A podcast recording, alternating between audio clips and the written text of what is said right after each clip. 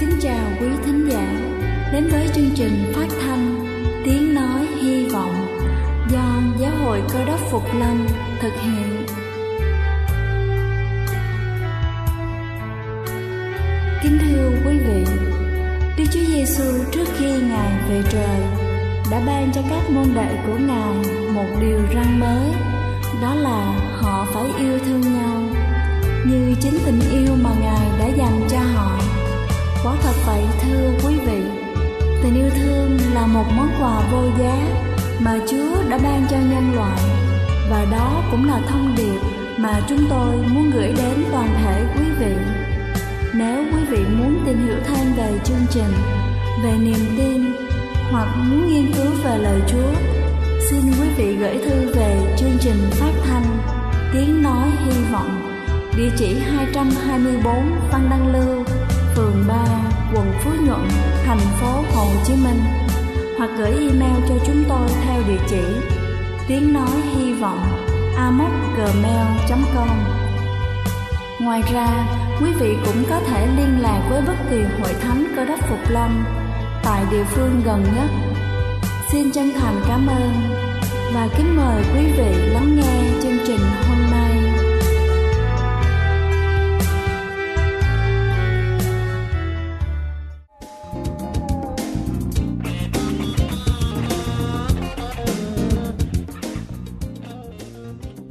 Chào quý vị thính giả đang lắng nghe chương trình phát thanh tiếng nói hy vọng. Chúc quý vị luôn thật thoải mái khi lắng nghe chương trình. Kính thưa quý vị, vitamin A là một chất thuộc nhóm vi chất dinh dưỡng mà cơ thể hầu như không thể tự tổng hợp được mà phải đưa từ ngoài vào, thường là từ thực phẩm. Với một lượng rất nhỏ so với khẩu phần ăn hàng ngày, vitamin A có vai trò quan trọng cho cơ thể khỏe mạnh. Hôm nay chúng ta sẽ cùng nhau tìm hiểu về những tác dụng của vitamin A Đầu tiên đó chính là vitamin A ngăn ngừa nhiều bệnh. Vitamin A có tác dụng chống ung thư khi ngăn chặn sản sinh các tế bào ung thư, bảo vệ tim mạch, làm chậm quá trình lão hóa và tăng cường hệ miễn dịch. Theo những nghiên cứu từ các chuyên gia sức khỏe Ấn Độ, vitamin A còn được sử dụng để điều trị bệnh loét đường tiêu hóa và một số bệnh đường ruột, bệnh tiểu đường. Thứ hai đó chính là vitamin A giúp xương chắc khỏe tôi nghĩ rằng chỉ có vitamin D mới tốt cho xương, vì vitamin A cũng có thể làm được điều đó. Muốn có bộ xương và răng chắc khỏe, chúng ta cần bổ sung vitamin A trong chế độ ăn hàng ngày. Calcium phosphate là một chất khoáng được vitamin A sản sinh để ngăn ngừa sự hình thành của sỏi tiết niệu. Thứ ba đó chính là vitamin A giúp sáng mắt. Vitamin A giúp cho các tế bào trong một loại cấu trúc của mắt luôn khỏe mạnh Ngoài ra nó còn rất quan trọng đối với sự biến đổi ánh sáng thành tín hiệu thần kinh trong võng mạc, giúp võng mạc nhận biết được các hình ảnh khi thiếu sáng. Nếu thiếu vitamin A, khả năng nhìn qua mắt lúc ánh sáng yếu sẽ bị giảm. Hiện tượng này xuất hiện thường vào lúc trời nhá nhem tối, được gọi là trứng quán gà. Khi thiếu vitamin A, sự sản xuất các niêm dịch bị giảm, da sẽ bị khô và xuất hiện sừng hóa. Biểu hiện này thường thấy ở mắt lúc đầu là khô kết mạc, rồi tổn thương đến giác mạc, nặng hơn là sẽ làm thủng giác mạc và dẫn đến mù loà. Thứ tư đó chính là vitamin A cho một làn da chắc khỏe. Vitamin A từ lâu đã được biết đến là tốt cho làn da của chúng ta. Vitamin A thúc đẩy quá trình tái tạo tế bào, tạo nền tảng vững chắc cho da. Lượng collagen được sản xuất làm cho da săn chắc, lỗ chân lông nhỏ mịn, Vitamin A còn được sử dụng để điều trị bệnh về da như là mụn trứng cá, bệnh vảy nến, mụn rợp, vết thương hay là vết bỏng. Thứ năm đó chính là đối với hệ miễn dịch. Vitamin A cần cho chức năng của tế bào võng mạc, biểu mô, hàng rào quang bảo vệ cơ thể khỏi sự xâm nhập của vi khuẩn từ bên ngoài. Hai hệ thống đáp ứng miễn dịch của cơ thể, đó là miễn dịch dịch thể và miễn dịch tế bào, đều chịu ảnh hưởng của vitamin A và các chất chuyển hóa của chúng. Thứ sáu đó chính là vitamin A cần thiết cho chức năng sinh sản. Vitamin A gây ảnh hưởng lên chức năng sinh sản và sự phát triển của tinh trùng, buồng trứng và nhau thai. Như vậy vitamin A rất quan trọng, đặc biệt là với phụ nữ có thai và trẻ em. Nếu thiếu hụt vitamin A còn có thể dẫn đến nguy cơ bệnh tiêu chảy ở trẻ em và phụ nữ có thai. Cuối cùng đó chính là đối với sự phát triển của thai nhi Vitamin A có ảnh hưởng tới những gen quyết định sự phát triển liên tiếp của một số cơ quan trong quá trình phát triển phôi thai. Với trẻ em, vitamin A giúp phát triển chiều cao và cân nặng. Việc thiếu vitamin A làm cho xương mềm và mảnh hơn bình thường.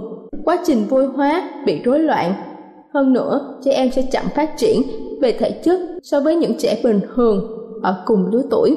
Kính thưa quý vị, để bổ sung vitamin A cần thiết cho cơ thể, chúng ta hãy sử dụng những thực phẩm sau như là cà rốt, bí đỏ, cà chua, cải xoăn, khoai lang.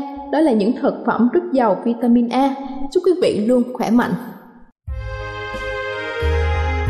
Đây là chương trình phát thanh Tiếng Nói Hy Vọng do Giáo hội Cơ đốc Phục Lâm thực hiện. Nếu quý vị muốn tìm hiểu về chương trình hay muốn nghiên cứu thêm về lời Chúa, xin quý vị gửi thư về chương trình phát thanh Tiếng Nói Hy Vọng, địa chỉ 224 Phan Đăng Lưu, phường 3, quận Phú Nhuận, thành phố Hồ Chí Minh, hoặc gửi email cho chúng tôi theo địa chỉ tiếng nói hy vọng amoc.gmail.com Ngoài ra, quý vị cũng có thể liên lạc với bất kỳ hội thánh cơ đốc Phục Lâm tại địa phương gần nhất. Xin chân thành cảm ơn và kính mời quý vị tiếp tục lắng nghe chương trình hôm nay. Xin thân ái kính chào quý vị. Chúng tôi muốn chia sẻ với quý vị sức mạnh của niềm tin. Thưa quý vị, con người chúng ta tưởng như không cần có niềm tin nhưng niềm tin nó hiện hữu rất gần gũi với chúng ta từng ngày một tôi thường hay chơi với con trai tôi ngày xưa nay nó đã 29 tuổi rồi lúc nhỏ tôi hay để nó trên bàn, rồi tôi nói rằng, con nhảy đi. Và cứ mỗi lần như vậy tôi đứng xa ra hơn một chút, và khi nó nhảy càng xa thì nó càng thích thú. Lúc đó có một người bạn đến nhà tôi chơi, thấy hai cha con tôi chơi rất vui, cho nên người bạn tôi mới đứng vào nói rằng, con ơi, nhảy đi, chú sẽ đỡ con. Nhưng quý vị biết rồi, con tôi có nhảy không? Không. Dù rằng người bạn tôi đã dụ mọi cách, đã đem bánh, đem kẹo, đã hứa hẹn chở đi chơi, nhưng mà thiện con tôi không bao giờ nhảy cái gì ở đó, thưa quý vị? Đó chính là niềm tin. Tại sao nó dám nhảy? Bởi vì nó tin rằng cha của nó, dù bất cứ hoàn cảnh nào, không bao giờ để nó rơi. Nhưng đối với một người lạ, nó không dám. Vậy chúng ta ngày hôm nay đừng nghĩ rằng niềm tin là cái gì đó nó xa xôi. Đừng nghĩ rằng nó là cái gì đó viễn vông. Giống như các mác, con của một mục sư nhưng cuối cùng đã đi ngược lại với niềm tin cơ đốc giáo. Và ông đã viết nên một cái chủ nghĩa cộng sản và trong đó ông bảo rằng, tôn giáo là sự tưởng tượng của những người cùng khổ. Vì quá khổ nên tưởng tượng ra một nước thiên đàng. Nước thiên đàng là sự tưởng tượng, tôn giáo là một sự tưởng tượng để xoa dịu, chứ thật sự không có. Nhưng không, thưa quý vị, mỗi ngày trong cuộc sống chúng ta hiểu rằng niềm tin là cái gì thiết thực nhất, niềm tin là cái gì gần gũi nhất. Và nếu chúng ta loại bỏ nó ra khỏi cuộc đời, chúng ta không còn gì hết. Ngày hôm nay có quá nhiều tôn giáo. Nhà thờ nào cũng bảo rằng ở đây là lẽ thật à, chỗ à, chùa tất cả các tôn giáo rồi thánh thất rồi đền đài đều cho rằng mình là đúng. Hôm nay chúng tôi cũng không có kỳ vọng để nói rằng kinh thánh là đúng cơ đốc giáo là đúng nhưng ước mong quý vị có một vài cái suy nghĩ. Anh Patin trong lúc quăng lưới ở tại một cái hòn đảo ờ, Bangai thuộc về Indonesia để mà bắt cá thì anh phát hiện ra một con búp bê. À, ngay cái thời điểm nhập thực và Badin cho rằng đây là một cái điểm may mắn và nữ thần đã xuất hiện ở trên biển để rồi ờ, có thể phù hộ cho anh. Khi anh đem về thì cả cái làng của anh, cái làng Kalopapi lúc đó là mọi người kéo tới và nói, ô, đây là nữ thần. Rồi thì họ bắt đầu mặc áo đồ đẹp cho nữ thần, rồi đưa lên một cái nơi trang trọng, rồi cả làng kéo tới cúng kiến thờ lại vì cả làng kéo đến và những làng kế cận cũng đến để thờ lại cho nên tạo nên một cái điều mất trật tự và cảnh sát Indonesia phải vào cuộc. Cuối cùng khi họ đến, họ phát hiện ra thì đó không phải là nữ thần, đó là một con búp bê tình dục. Những người đàn ông không muốn có vợ thiệt thì muốn có những con búp bê làm làm bạn tình. Và đó chỉ là một con búp bê tình dục trôi dạt ở đâu đó trên biển. Nhưng Padin và những người ở làng Kalupapi lại nghĩ đó là thượng đế lại nghĩ đó là một sứ giả của thượng đế sai đến. Câu chuyện đó cho chúng ta một phát họa rộng lớn rằng con người thường tin mọi thứ. Và niềm tin dường như không dựa trên bất cứ một cái cơ sở nào, chỉ là dựa trên sự cảm nhận. Cô Đinh Tô thứ nhất đoạn 8 câu 5 viết rằng, Thật người ta xưng có các thần khác hoặc ở trên trời hoặc ở dưới đất, Bởi đó họ thờ nhiều thần nhiều chúa. Về phần chúng ta chỉ có một Đức Chúa Trời mà thôi, Là Đức Chúa Cha muôn vật bởi Ngài mà ra Chỉ có một Thượng Đế duy nhất Và người ta miêu tả nó khác đi Nhưng rồi sự miêu tả đã đi quá xa Để rồi không còn cái chân dung đích thực của Thượng Đế Chân dung đích thật của Thượng Đế đã được Kinh Thánh ghi lại một cách rõ ràng và chúng ta chỉ có thể tìm thấy chân lý ở đây. Thi Thiên 115 câu 4 đến câu 7 thì lên án sự thờ lại hình tượng. Hình tượng chúng nó bằng bạc bằng vàng là công việc tay người ta làm ra. Hình tượng có miệng mà không nói, có mắt mà chẳng thấy, có tai mà không nghe, có lỗ mũi mà chẳng ngửi được. Có tay nhưng không rờ rẫm, có chân nhưng nào biết bước đi, cuốn họng nó chẳng ra tiếng nào con người có một cái khuynh hướng là thờ thần tượng bởi vì bước vào một nơi mà không có cái gì để làm cho người ta liên tưởng đến thượng đế thì người ta thấy khó khăn cho nên người ta muốn tạo nên một cái gì ngay trước mắt do đó ngày hôm nay, nhiều người cho rằng những hình tượng nó thiêng liêng, nhưng đó không phải là thượng đế. Thượng đế không thể bị trói buộc ở trong những điều như vậy. Khi nhà thần học người brazil là leonardo boff hỏi đạt lai lạt ma rằng tôn giáo nào là tốt nhất? Ông nghĩ rằng đây là một câu hỏi sẽ khó, bởi vì đối với một đạt lai lạt ma thì có một cái khuynh hướng về phật giáo nhiều hơn. Nhưng leonardo boff đã rất ngạc nhiên khi đạt lai lạt ma trả lời rằng, tôn giáo tốt nhất là tôn giáo đưa chúng ta đến gần đấng tối cao nhất, là tôn giáo mà biến con người chúng ta trở thành tốt hơn. Nếu cơ đốc giáo không làm được hai điều này, đó không phải là cơ đốc giáo. Và nếu chúng ta những con người tự nhận rằng mình là cơ đốc nhân mà không có được hai điều này, đó là đến gần với thượng đế hơn và được biến đổi cuộc đời mình, thì chúng ta cũng không phải là cơ đốc nhân chân chính. Phải có một sự gần gũi với thượng đế. Nó không chỉ đơn giản là đến cúng kiến rồi đòi hỏi, xin chúa cho tôi điều này, nếu chúa cho tôi là tiếp tục dâng cho chúa, nếu chúa không cho, tôi đi tìm một thần khác. Thượng đế không phải như thế, thưa quý vị. Nhưng còn trên cả những điều này, Thượng Đế ban cho chúng ta Chúa của Thế Giêsu. Công vụ các sứ đồ đoạn 4 câu 12 Xin mời quý vị cùng đọc chung với chúng tôi. Chẳng có sự cứu rỗi trong đấng nào khác, Vì ở dưới trời chẳng có danh nào khác ban cho loài người, Để chúng ta phải nhờ đó mà được cứu. Không có một danh nào khác, Không có một nhân vật nào khác Chỉ một mình Chúa cứu thế Bởi vì Ngài chính là sợi dây duy nhất Được thả lên từ thiên đàng xuống đây Để kéo tất cả chúng ta đến một sự cứu rỗi thưa quý vị, chúng ta vừa nói sơ qua về niềm tin nhân gian và nói một chút về sự cứu rỗi trong Chúa cứu thế Giêsu. Tôi muốn tiếp theo cùng với quý vị hãy biến cái niềm tin trở thành sức mạnh cho cuộc sống hiện tại. Hơn bao giờ hết, đây là lúc chúng ta cần có niềm tin. Hơn bao giờ hết, thế giới đang bị đe dọa bởi nhiều thứ. Mặc dù chúng ta sống trên một cái đất nước có thể nói là cái sự hòa bình, cái sự ổn định và cái tình hình an ninh được thắt chặt nhất thế giới, nhưng tất cả mọi hiểm họa đều có thể xảy ra và vì thế, niềm tin là cái cần thiết cho chúng ta hiện tại tôi muốn dùng câu chuyện trong kinh thánh, chuyện người phụ nữ bị rong huyết ở mát đoạn 5 câu 25 đến 34 để chúng ta suy gẫm. Chúng ta cùng xem câu 25 trong đó có một người phụ nữ bị rong huyết đã 12 năm. À, tôi xin dừng lại để nói cái rong huyết một chút. Không cần phải đi sâu bởi vì tôi không phải bác sĩ hay là những người chuyên về ngành y. Người phụ nữ thường thường thì hàng tháng có cái thời kỳ kinh nguyệt. Nhưng có những người mắc bệnh thì là nó không dừng huyết lại và nó cứ tiếp tục ra mỗi ngày, y như là thời kỳ kinh nguyệt và suốt như vậy 12 năm, người phụ nữ này ở trong cái tình trạng đó. Câu 26 Lâu nay bà đã khốn khổ trong tay nhiều thầy thuốc, Hao tốn hết tiền của, Nhưng bệnh không thuyên giảm mà ngày càng nặng thêm. Bà đã nghe nói về Đức Chúa Giêsu nên lẫn vào giữa đám đông, tiến về phía sau Ngài và chạm vào áo Ngài. Vì bà tự nhủ, chỉ cần chạm được vào áo Ngài thì ta sẽ được lành. Lập tức máu cầm lại. Bà cảm nhận rằng mình đã được chữa lành. Đức Chúa Giêsu liền nhận biết có một quyền năng vừa ra từ Ngài đến Ngài quay lại phía đám đông và hỏi, ai đã chạm vào áo ta.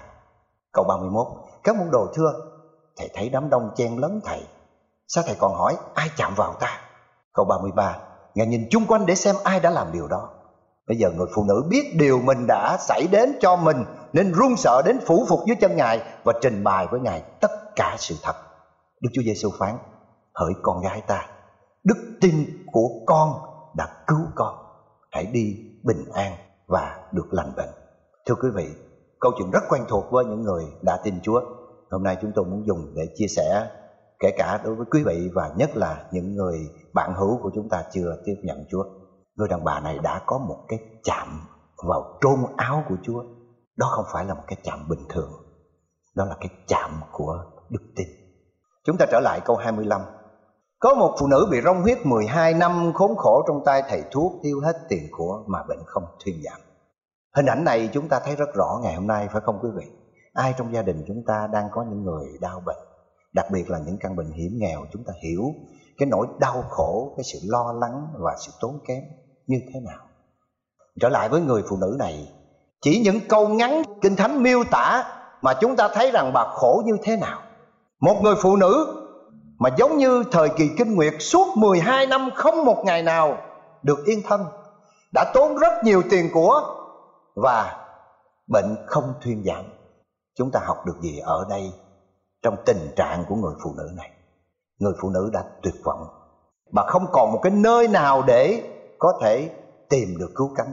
Vì thế bà nghe Đức Chúa Giêsu đến khu vực của mình và bà bằng mọi cách phải gặp được Ngài. Bệnh của bà là một căn bệnh mà luật của người Do Thái lúc bây giờ là nghiêm cấm, không cho phép tiếp xúc với mọi người. Luật môi xe ghi rằng nếu người phụ nữ trong thời kỳ kinh nguyệt thì phải ở trong nhà đúng 7 ngày. Tất cả mọi vật gì mà bà đụng chạm vào đều bị xem là ô uế và phải bị đập bỏ. Tất cả những người nào bị bà chạm vào là một người phụ nữ kinh nguyệt bình thường đó, thì chạm vào ai thì người đó bị ô uế đến chiều tối. Một cái luật rất là khắc khe. Chính vì cái bệnh của bà không được phép công khai, cho nên bao nhiêu những người khác đến với Chúa Giêsu thì nói rằng, Ngài ơi, chữa cho con bị mù, Ngài ơi, chữa cho con bị điếc. Chúa ơi, ra dấu, Chúa ơi, con câm không nói được, Hay là con bị phun. Nhưng mà người phụ nữ này không được quyền đến gần Chúa cứu thế, Không được quyền đến gần đám đông, Không được quyền mở miệng lên để nói rằng, Chúa ơi, xin cứu con con bị rong kinh. Bởi vì luật pháp khắc khe nên Bà không được phép công khai. Và bà không được phép tiếp xúc.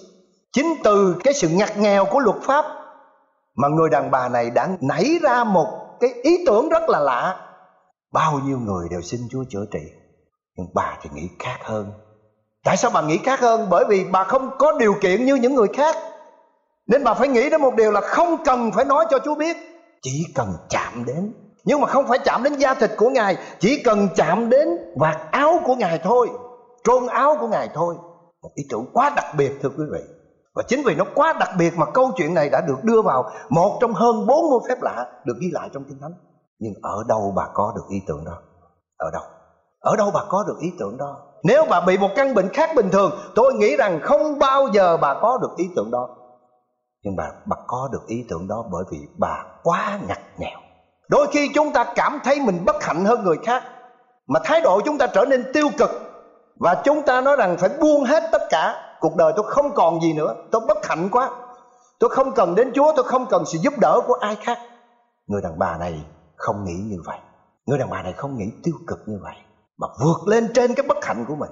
Và bà bà xem cái bất hạnh đó là cơ hội để mình có thể đến gần với chúa. Thưa quý vị, mỗi chúng ta có những bất hạnh riêng. Nhưng đừng bao giờ để nó phủ một cái bóng râm trên cuộc đời chúng ta. Hãy xem những bất hạnh trong cuộc đời chúng ta là cơ hội để chúng ta gần Chúa hơn, là cơ hội để chúng ta hiểu về mình hơn, là cơ hội để có những cái sáng kiến, có những cái ý tưởng đặc biệt hầu cho cuộc đời của chúng ta được chữa lành. Một cô gái ở tại Đắk Lắk là một nữ sinh lớp 10 bị một cái tai nạn giao thông nhẹ bị nhiễm trùng cái chân đưa vào bệnh viện Đắk Lắk. Sau đó các bác sĩ băng bó sơ rồi nói rằng không sao. Và những ngày sau đó thì vết thương nó tấy lên người ta mới lập đập chuyển xuống bệnh viện chợ rẫy ở Sài Gòn. Và xuống dưới thì các bác sĩ nói rằng đã quá trễ rồi. Cô bé mặc áo đen này phải cắt đứt một cái phần chân của mình. Cô bé rất là dễ thương, rất là xinh đẹp. Một nữ sinh lớp 10 phía trước là tương lai. Tất cả những gì tốt đẹp của một hot girl bây giờ biến mất. Khi không còn cái chân là không còn gì cả. Chúng ta thử nghĩ cái nỗi tuyệt vọng của cô bé lớp 10 này như thế nào? Nhưng rồi câu chuyện này đã được truyền tụng trên mạng xã hội. Rất nhiều người đến thăm, rất nhiều người an ủi, rất nhiều người muốn kết bạn. Cái ngày cô bé trở lại trường thì rất nhiều những người bạn đến đưa cô vào trong lớp và cô trở nên một nhân vật đặc biệt.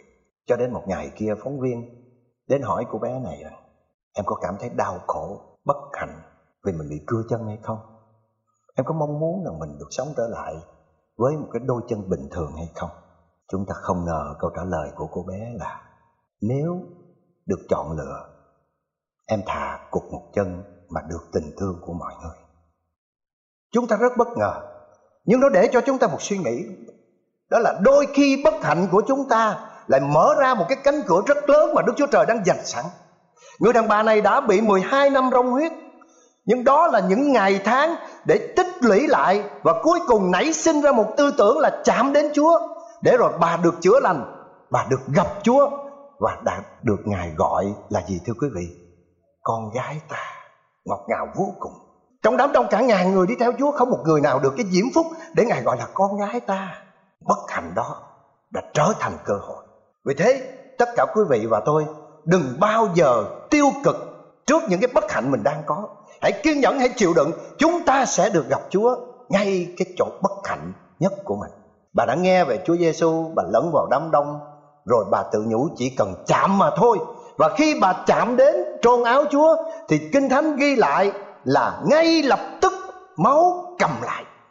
Như vậy trong suốt 12 năm lúc nào máu ra thì bà biết và ngay lúc bà chạm lấy Chúa thì máu dừng lại Nghĩa là phép lạ đã được thực hiện ngay lúc bấy giờ Không có một sự chờ đợi Không cần một sự nấn ná gì Và cuối cùng thì bà biết rằng mình đã được lành bệnh Sự chữa lành của bà đến từ đâu? Điều đặc biệt của phép lạ này là Chúa Giêsu không hề biết. Tất cả những phép lạ kia là người ta đến xin Chúa. Chúa quay lại, Chúa nhìn, rồi Chúa đặt tay lên, Rồi có người thì Chúa thấm nước miếng. Liếm trên lưỡi Có người thì Chúa pha bùn và nước miếng, Bôi lên mắt, bảo rằng đến ao Siloe kia để mà rửa. Vân vân. Nhưng phép lạ này đặc biệt là Chúa Giêsu không hề biết. Nhưng ngay lập tức người đàn bà này được chữa lành. Vậy cái quyền lực của đức tin nó nằm ở đây. Cái bí quyết của đức tin nó nằm ở đây. Và có thể chúng ta sẽ được chữa lành chỉ bằng đức tin của chúng ta. Như Chúa Giêsu bảo rằng, đức tin bằng hạt cải có thể bảo núi này dời qua nơi khác. Đức Chúa Giêsu nhận biết một cái quyền năng từ ở trong cơ thể của mình thoát ra. Và ngài đã quay lại hỏi các môn đồ rằng, ai chạm lấy ta? Các môn đồ nói chúa à, chắc chúa mệt quá thành ra chúa hỏi câu hỏi nó không có nghĩa lý gì hết. Bao nhiêu người chen lấn đụng chạm chúa. Chúa đi từ nãy giờ các con đụng Chúa rồi những người khác đụng Chúa Đi cả một đoàn như thế này. Mà Chúa hỏi kỳ quá Chắc Chúa mệt chắc, chắc thôi Chúa về Chúa nghỉ đi. Nhưng Đức Chúa Giêsu nói không Đã có ai đó chạm đến ta. Bởi vì ta thấy một cái quyền lực Ở trong người của ta Nó thoát ra. Thưa quý vị Người đàn bà này đã chạm Chúa cái chạm đó nó khác với tất cả những cái chạm bình thường Bao nhiêu người chen lấn Chúa Cũng có thể sẽ có những người hiếu kỳ Ô lần đầu tiên được gặp Chúa Giêsu muốn rờ Chúa Giêsu một cái. Có những người đến vỗ Chúa Giêsu, có những người cảm thấy rằng mình đi được gần Chúa thì hãnh diện đụng nhẹ với Chúa, hãnh diện. Nhưng tất cả những cái chạm kia đều vô nghĩa. Chỉ có cái chạm này và cái chạm này đã làm gì thưa quý vị? Lấy đi quyền năng của Chúa. Nếu chỉ là một cái chạm để được chữa lành cũng có thể là một cái chạm bình thường. Nhưng đây là một cái chạm lấy đi quyền năng của Chúa. Chúa thấy trong người mệt lạ Chúa thấy trong người mất đi năng lực. Chúa biết rằng ai đó đang chiếm cái quyền năng của mình. Và ai Ai có đủ cái sức mạnh Để lấy đi quyền năng của Ngài? Đó là đức tin của một người đàn bà Bị rong huyết Một người đàn bà bị xã hội loại bỏ. Một người đàn bà người ta xem là ô uế. Một người đàn bà mà người ta thấy người ta không muốn gần tới. Và Kinh Thánh miêu tả rằng bà đã bán hết tài sản hết của cải để chữa bệnh. Chắc chắn rằng bà là một người đàn bà nghèo khổ. Có thể bà không có quần áo. Chắc chắn rằng bà là một người đàn bà dơ giấy.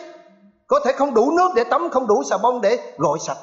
Người đàn bà đó đã lấy đi quyền năng của đức chúa trời. Đã làm chúa giêsu biết rằng một cái sức mạnh ở trong cơ thể của mình đã thoát ra. Đó là cái chạm của gì, thưa quý vị? Của đức tin. Tất cả chúng ta đều được chúa ban cho một cái sức mạnh để chúng ta có thể chiếm được cái đức tin đó, để chúng ta có thể chiếm được cái quyền năng đó. Tất cả chúng ta đều có quyền, vì ngài cho phép chúng ta.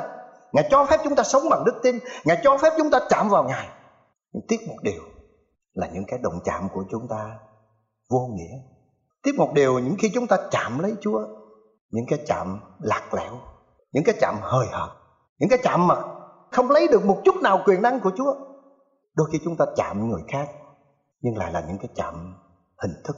Đôi khi chúng ta làm từ thiện, chúng ta vỗ về, chúng ta an ủi. Những cái chạm của chúng ta không có một chút giá trị nào, bởi nó không phải bằng niềm tin, nó không phải bằng tình yêu, nó không phải bằng sự hy sinh. Nhưng cái chạm của người đàn bà này đã lấy đi quyền năng của chúa, quyền năng đó chữa lành cho bà. Ngài nhìn chung quanh để xem ai đã làm điều đó. Người phụ nữ biết điều đã xảy ra cho mình nên run sợ, phủ phục dưới chân ngài và trình bày với ngài tất cả sự thật tại sao đức chúa giêsu không im lặng? Tôi nghĩ rằng đức chúa giêsu có thể bêu xấu người đàn bà. Này tại sao đức chúa giêsu biết rằng có một người đã được chữa lành từ cái chạm vào mình? Thì thôi, chúa im lặng đi. Hoặc là chúa quay qua, chúa nhìn một cái nhìn ý nghĩa. Ngài không lên tiếng nhưng có thể ngài nhìn ra hiểu rằng, ồ, ta hiểu rồi con con đã được chữa lành thôi. Đi đi. Nhưng không. Chúa giêsu muốn công khai điều này. Chúa giêsu hỏi các môn đồ, nhưng kỳ thật ngài biết rằng ai đã chạm lấy ngài ngài muốn công khai cho đoàn dân. Và ngài muốn cho tất cả mọi người hiểu rằng cái chạm của người phụ nữ này là một cái chạm mãnh liệt hơn hết, là một cái chạm trở thành gương mẫu để tất cả chúng ta noi theo. Ngài phán, hỡi con gái, đức tin con đã cứu con. Ở đây không có một chút bóng dáng nào là ta đã cứu con. Không có một chút bóng dáng nào là quyền năng của ta, sức mạnh của ta đã chữa cho con, không hề đức tin của con chỉ đức tin của con, cứu con mà thôi. Mạnh mẽ vô cùng, thưa quý vị. Chính đức chúa giêsu cũng phải thừa nhận rằng đức tin người đàn bà này quá lớn, đã lấy đi năng lực của mình. Và ngài khẳng định điều đó với hai cái ý trong câu nói của ngài. Điều thứ nhất, con gái ta quá yêu thương, quá ngọt ngào, đưa người phụ nữ lên một vị trí mà ai cũng thèm khát. Và điều thứ hai, không phải ta chữa cho con đâu. Đức tin con đức tin con đã chữa lành bệnh cho con. Thưa quý vị, hãy vận dụng đức tin trong đời sống của chúng ta. Là người tin Chúa hoặc chưa biết Chúa, tất cả chúng ta hãy tìm đến một niềm tin thật. Hãy sống với một đức tin thật, chỉ điều đó mới có thể đem chúng ta gặp Chúa, sống với Chúa và được sự cứu rỗi ở trong Chúa. Chúng ta cùng đọc văn thứ nhất đoạn năm câu 12 ai có Đức Chúa Con thì có sự sống, ai không có con Đức Chúa Trời thì không có sự sống đâu Amen